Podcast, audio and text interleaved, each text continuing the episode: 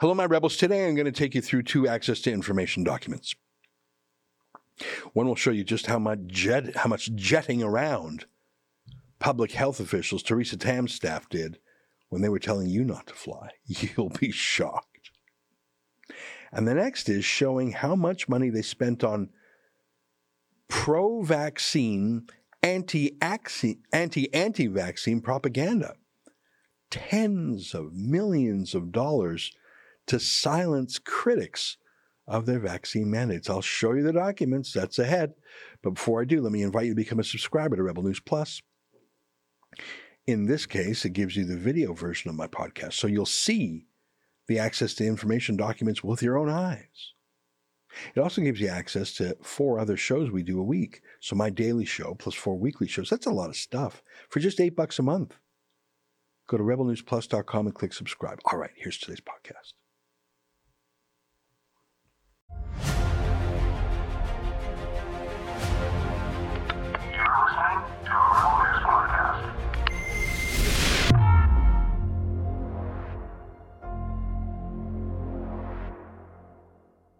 Tonight, while the public health doctors were telling you not to fly, they made hundreds of flights at your expense. I'll show you the proof. Oh, and it gets worse. It's April 8th, and this is the Ezra Levant Show. Why should others go to jail Why? when you're the biggest carbon consumer I know? There's 8,500 customers here, and you won't give them an answer. The only thing I have to say to the government about why I publish it is because it's my bloody right to do so.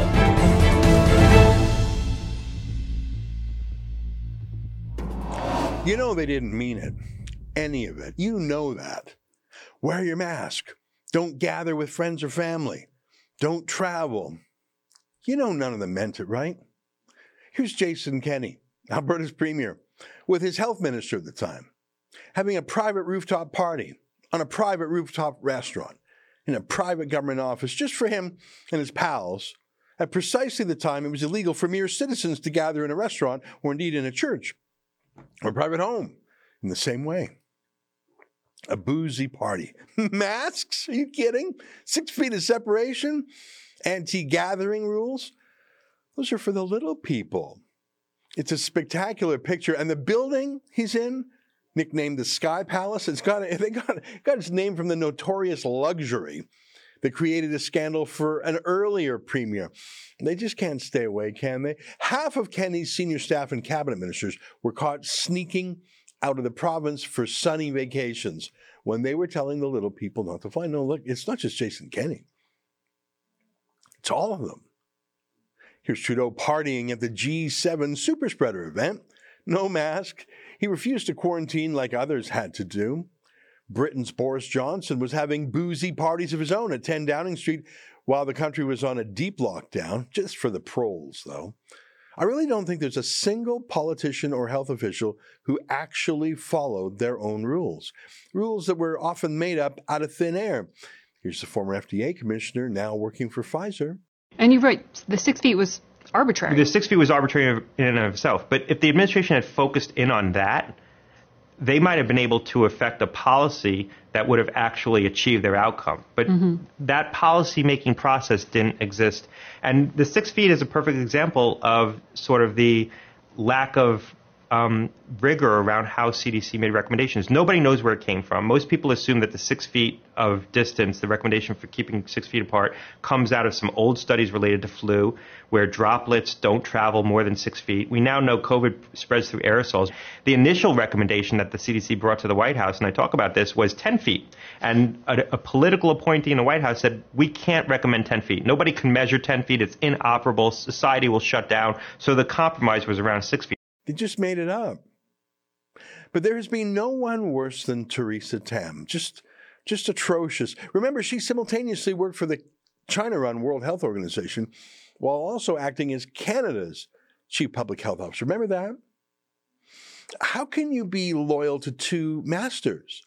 Why was she working for the UN's World Health Organization while also purporting to work for Canadians? That's a conflict. I won't get into that whole thing again, but she really is just the worst, just heartless and bizarre and weird. Remember this? This is her great contribution to the pandemic. Wear a mask while having sex. Dr. Theresa Tam suggests, yeah, I don't think I ever want to her, hear her talking about sex, let alone her giving instructions, let alone such bizarre, obviously unscientific BS. So, so weird. Say, do you think she followed that rule? I mean, really? So look at this an access to information document. It's a list of hundreds of flights, including luxury business class flights and enormous hotel bills of Theresa Tam's staff during the period of time she told us not to fly. Countless. While mere mortals were told to stay home or meet with each other by Skype or Zoom, these extremely important people just had to jet around. They just had to.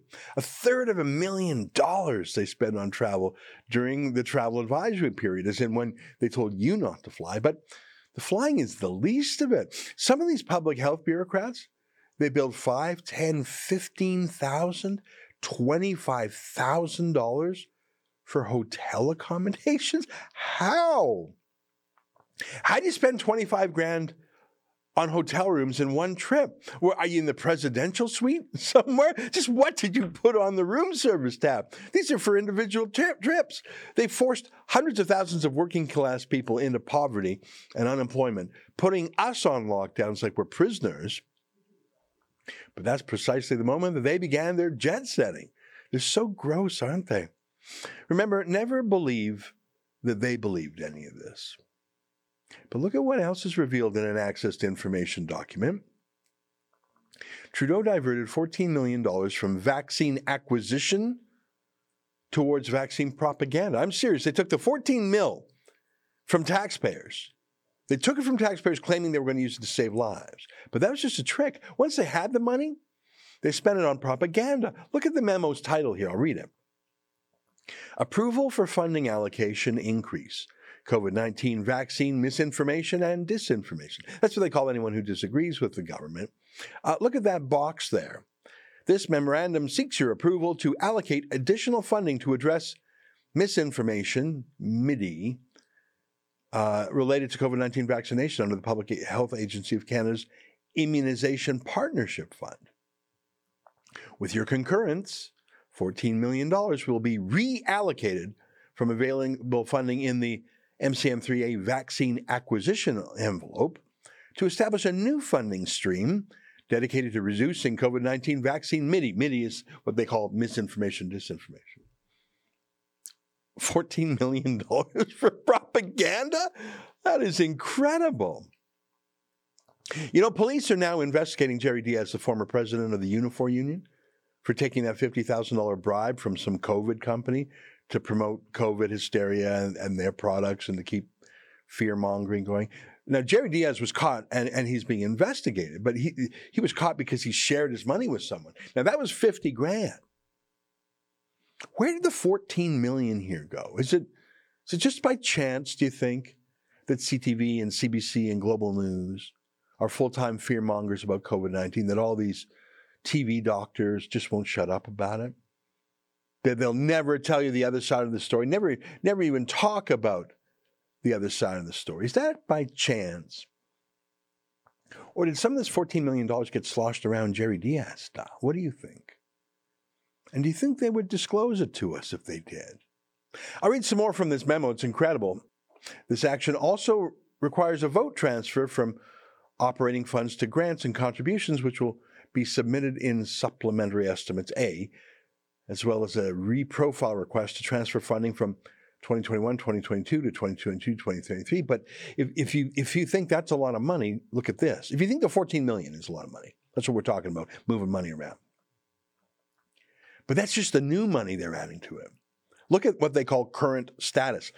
Sorry for getting the gobbledygook there. Just wanted to show you the memo itself. Look at this.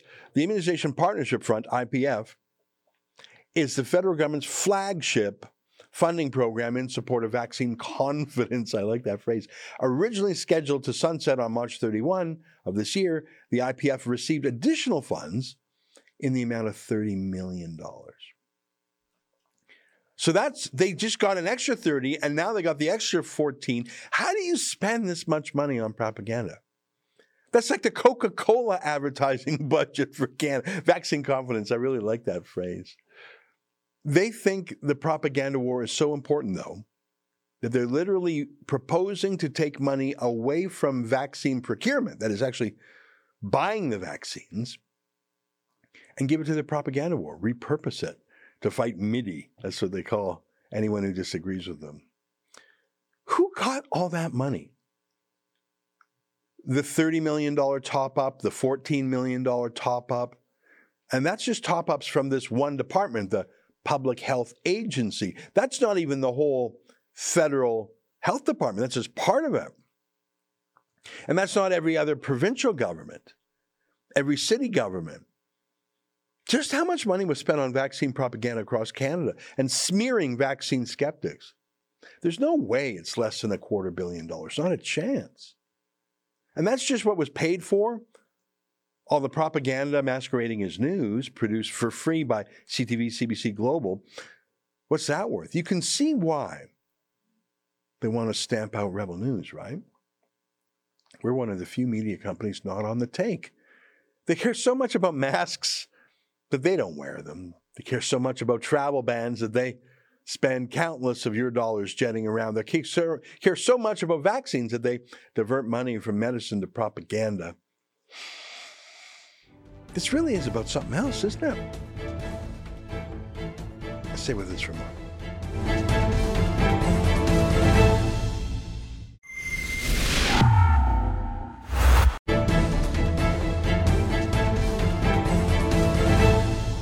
Chrystia Freeland has taken a break from seizing bank accounts of peaceful protesters in the truckers' rebellion to seizing a percentage of your hard earned money through tax time in the form of her new budget, the largest budget in Canadian history, both in terms of spending and in terms of taxation. Joining us now to talk about it is a man who's delved into the details of the budget, our friend Franco Terrazzano, the federal director of the Canadian Taxpayers Federation, who joins us now via Skype from Ottawa. Franco, am I right to say this is the largest amount of money ever extracted from Canadians?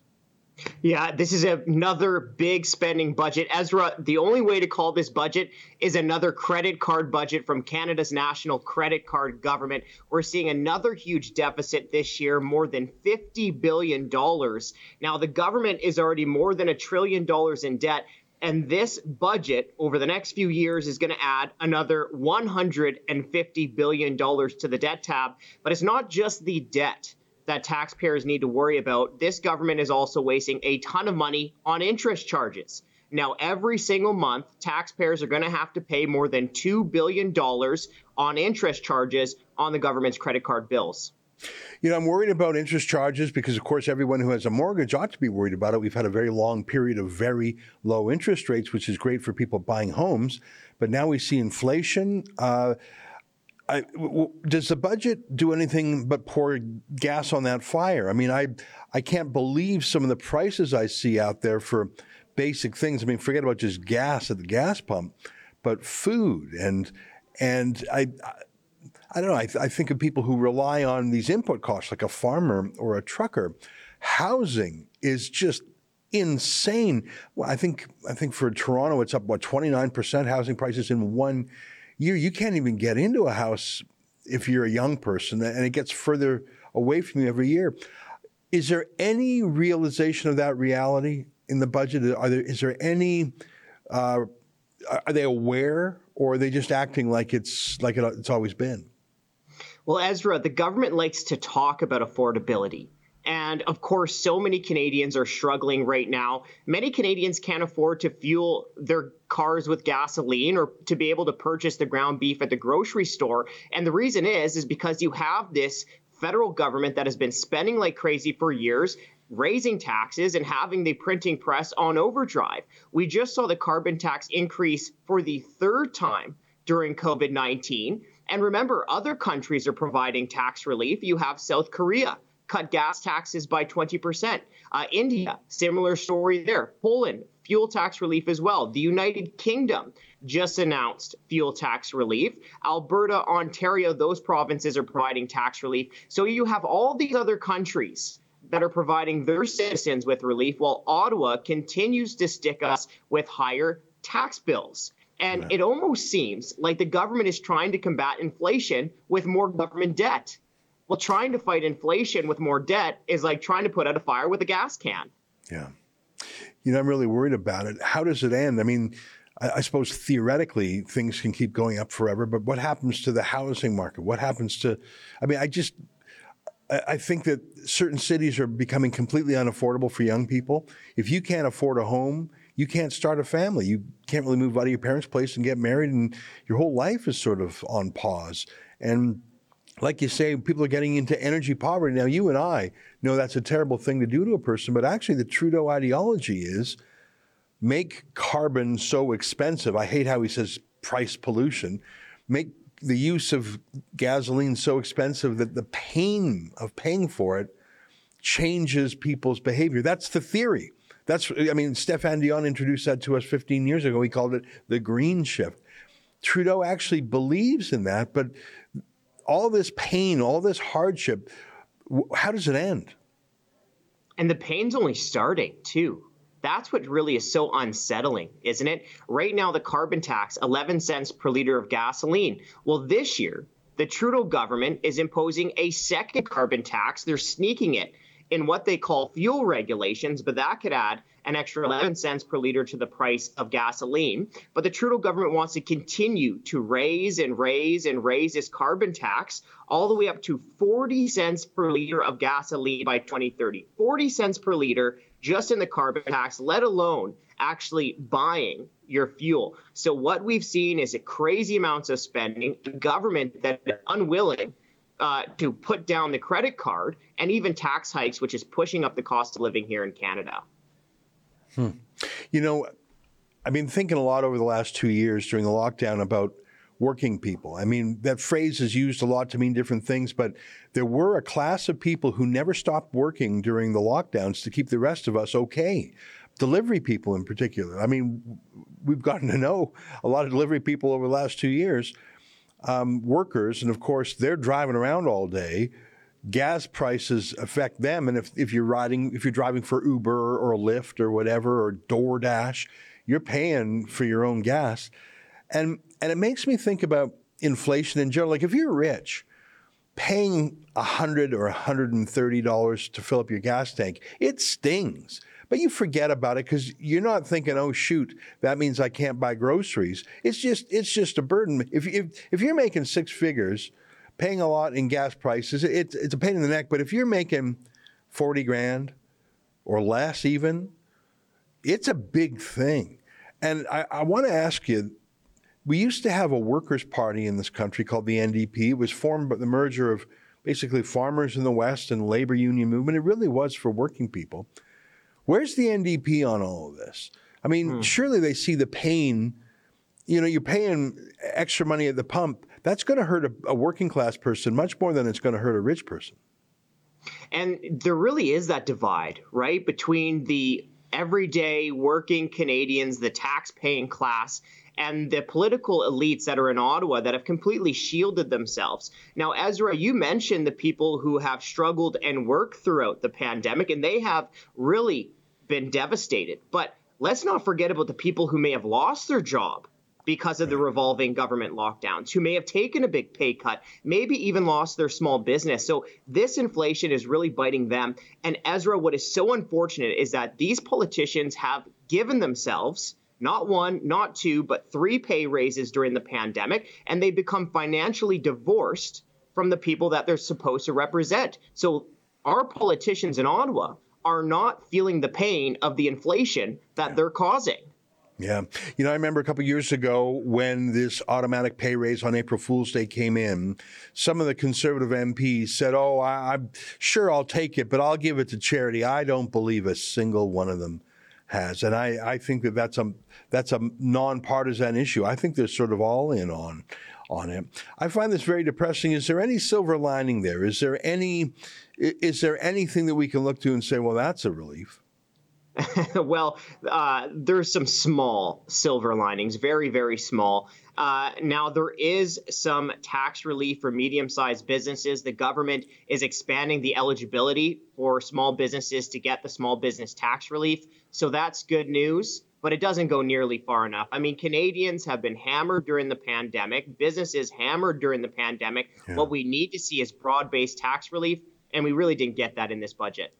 Yeah, of course. I, I, when I remember, I try and blame the lockdowns opposed to the pandemic. I mean, the pandemic, of course, it did some damage, but truly, it was the lockdowns that devastated the economy. Franco, you're one of the good guys. I'm delighted to talk with you. I want to tell people if they're if they don't have a bookmark yet, make sure to go to taxpayer.com.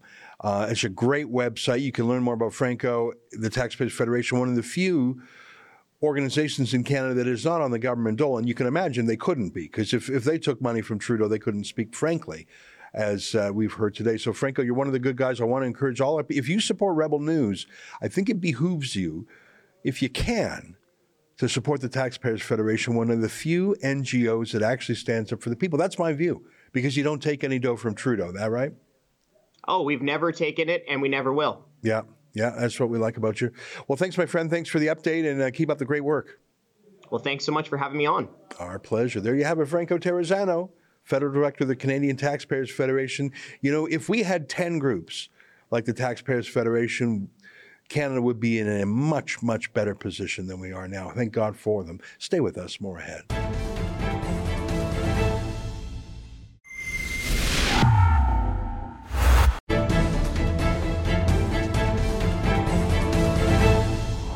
Back. Your viewer feedback. Someone with the initials JJNS says If Rebel doesn't seek an immediate injunction, this lawsuit will be too late. A regular lawsuit like this takes years. Someone on the inside pushed that question when will it be heard? Well, um, we filed that. Uh, they sent us the letter on February 14th. We didn't receive it till late March. Our lawyers turned around the lawsuit very quickly, like in 10 days or something. Um, we're going as fast as we can. I think that the worst is yet to come. We're talking about the QCJO, the Qualified Canadian Journalism Organization licensing. It really is a journalism license. What's amazing to me is they're bringing in a journalism license, and I haven't seen one journalist oppose it. Have you? Flambeau One says, Will attendees at a town hall meeting be issued journalism licenses to be able to ask questions? What if it is a town hall meeting that is against the Liberal government policies? Would they be denied journalism licenses because they are spreading misinformation? Well, I just showed you what $45 million targeting misinformation on one issue alone. Marion Bacon says, How did anyone at the CBC get a journalist license? How many stories on the Freedom Convoy did the CBC have to retract? Please tell us what ministry is responsible for this. It should be swamped with emails. Well, the answer is the Heritage Department came up with the idea, and the Canada Revenue Agency is enforcing the idea. But the panel of censors that made the decision is something altogether different, handpicked by Justin Trudeau. They're all in on it. I'm looking forward to this fight. I think we've got a good chance. We've got excellent lawyers on it. Remember, we beat Trudeau the last time we went to federal court when he banned us from election debates in 2019 and then again in 2021. I, I think that his vendetta is starting to show. Third time he's trying to ban us. I hope so, but you know, as they say in True Grit, I don't need a good lawyer, I need a good judge. I hope we get one. Let me leave you with our video of the day, our good friend Sheila. Her exclusive, the Rebel News has obtained Global Affairs Canada, that's the Foreign Affairs Ministry documents, regarding the World Economic Forum Great Reset meetings. This is a video you'll want to watch. Hey, everybody, have a great weekend. Until Monday, keep fighting for freedom. The term Great Reset, evidence of some sort of grand plot. What do you have to say to this sort of conspiracy theory out on social uh, media now? I think we're in a time of anxiety where people are looking for reasons uh, for things that are happening to them, that the difficult moments we're in. It's nice to be able to try and find someone to blame, something to point to, something to get mad at. I think uh, we're seeing a lot of people fall prey to disinformation. And if conservative MPs and others want to start talking about conspiracy theories, well, that's their choice.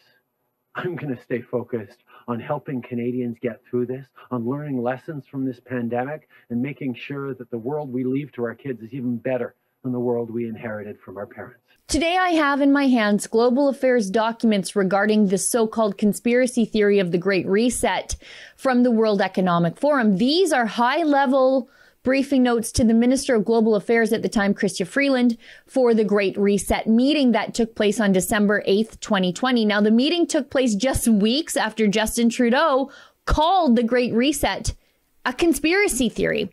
Now, as an aside about Freeland, now, Freeland is a director of Klaus Schwab's World Economic Forum. She's also the granddaughter of a prominent Nazi collaborator who says she plans to make the federal government's tyrannical emergency powers permanent to deal with Trudeau's anti-COVID mandate critics. And Klaus Schwab, he's about as close to a stereotypical Bond villain as they come in real life. He's this guy here. We do not yet know the full extent and the systemic and structural changes which will happen. However, we do know that global energy systems, food systems, and supply chains will be deeply affected. And Klaus Schwab, well, he knows who and what he has under his control. Take a look at this. But um, what we are very proud of now, is the young generation, like uh, Prime Minister Trudeau, um, President of, of uh, Argentina, and so on, that we penetrate the cabinets. Now, back to the documents. I will publish these documents for you to read for yourself. You don't have to take my word for what I'm saying. And since we were only able to obtain these documents through your help and your donations to our special access to information and research website, rebelinvestigates.com, these are also your documents too. So let's get right into it. Here's the run of the show, as the bureaucrats call it, the reason for the season of World Economic Forum meetings. And in this, we find out that Chrystia Freeland is actually the co-chair of these meetings. She's not just in attendance, She's running the show. Look at this.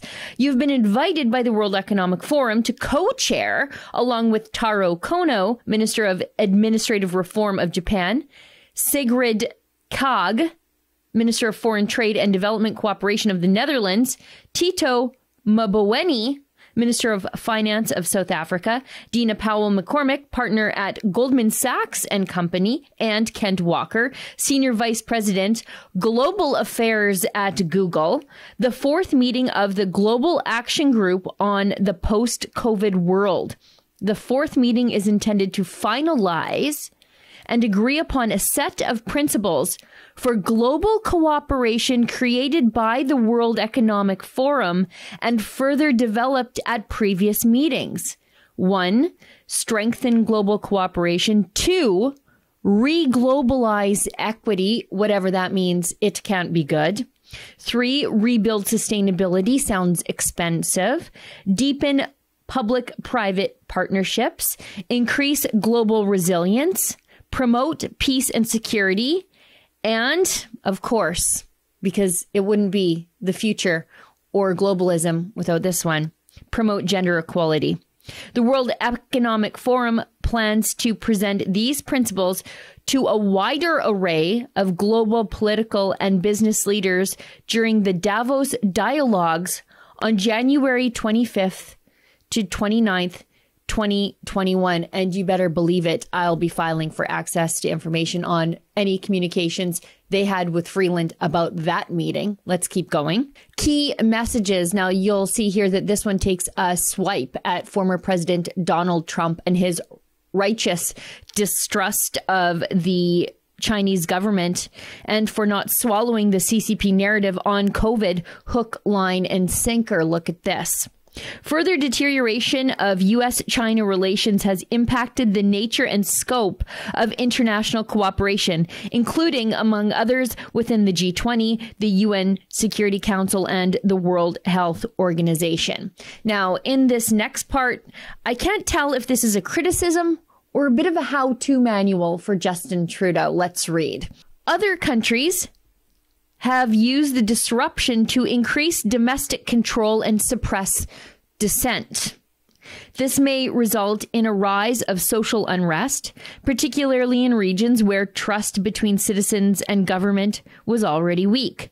The pandemic also appears to be speeding up the use of new technologies, often for good, but also with risks of intrusive technologies, digital surveillance, and censorship, sometimes under the pretext of countering, quote, fake news. Now, here's where the World Economic Forum head honchos indicate they will use the pandemic to push for open borders, of course, critical race theory and critical gender theory. Look at this. Respect for human rights, gender equality, and inclusion must be at the center of all efforts to contain and combat the spread and recover from the pandemic. We all know that when people, regardless of their gender, race, income, ability, ethnicity, age, or migratory status can fully benefit from and participate in economic, political, social, and cultural life, we build safer, more prosperous, equitable, and more sustainable communities and countries. And then, of course, in real time, Justin Trudeau announces this. Prime Minister announces measures to advance gender equality worldwide. He's following their script. Let's keep going. Here's the hammer to make the push for critical race and gender theory and open borders and to shut up the opposition to these things. It's right here. It will be online censorship to undo social norms. The response to COVID must not, therefore, be allowed to reproduce or perpetuate existing social norms that fuel inequities and social unrest. This applies to the online sphere, notably as technology has come to permeate everyday life at an accelerated pace in places than was the case before. And here's Trudeau doing just that with a brand new online censorship bill C11, but he's also got a second online censorship bill, C18. Let's keep going though from these documents.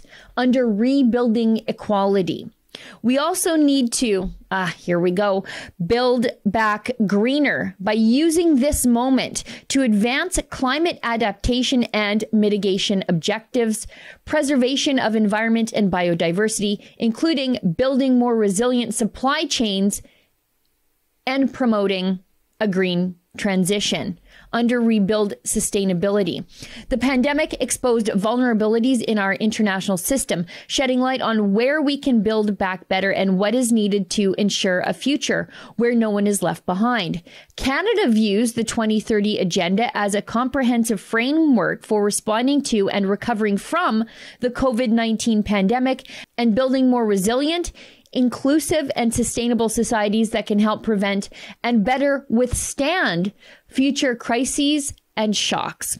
Climate change and environment. Sustainable development recognizes the need to balance economic interests with environmental stewardship and social cohesion. It is time to shift to a greener way of thinking about economic growth and understand that building back better, there it is, requires us to build back greener just as environmentally conscious policies and practices are a prerequisite to sustainable development, so is achieving gender equality and the empowerment of all women and girls. There's a lot of intersectionality, as they say in these documents. Oh, there's the word. Intersectional gender based analysis are critical to ensuring that our actions have maximum effectiveness and impact. Initiatives that exclude or discriminate only further exacerbate an already dire situation and further risk hard won development gains. Climate change remains a top priority for Canada, even in the midst of this global pandemic. COVID 19 is testing the resilience of populations and economies around the world. And as with the impacts of climate change, the poorest and the most vulnerable people in both developed and developing countries are often hardest hit. We know that we must do more to address climate change, which is why Canada has committed to bringing forward new measures to exceed, that's frightening, our 2030 target and achieve net zero by 2050 and reach net zero emissions by 2050. And just like Justin Trudeau's announcement of funding for gender equity and his two online censorship bills after being given the script by the World Economic Forum, These climate measures are coming. They include a direct attack on the Alberta economy, by the way. You know, when we're all out of work, that plan to do away with private ownership, that scheme from the World Economic Forum, it actually seems a little easier to implement. Don't believe me? Here's the World Economic Forum telling you.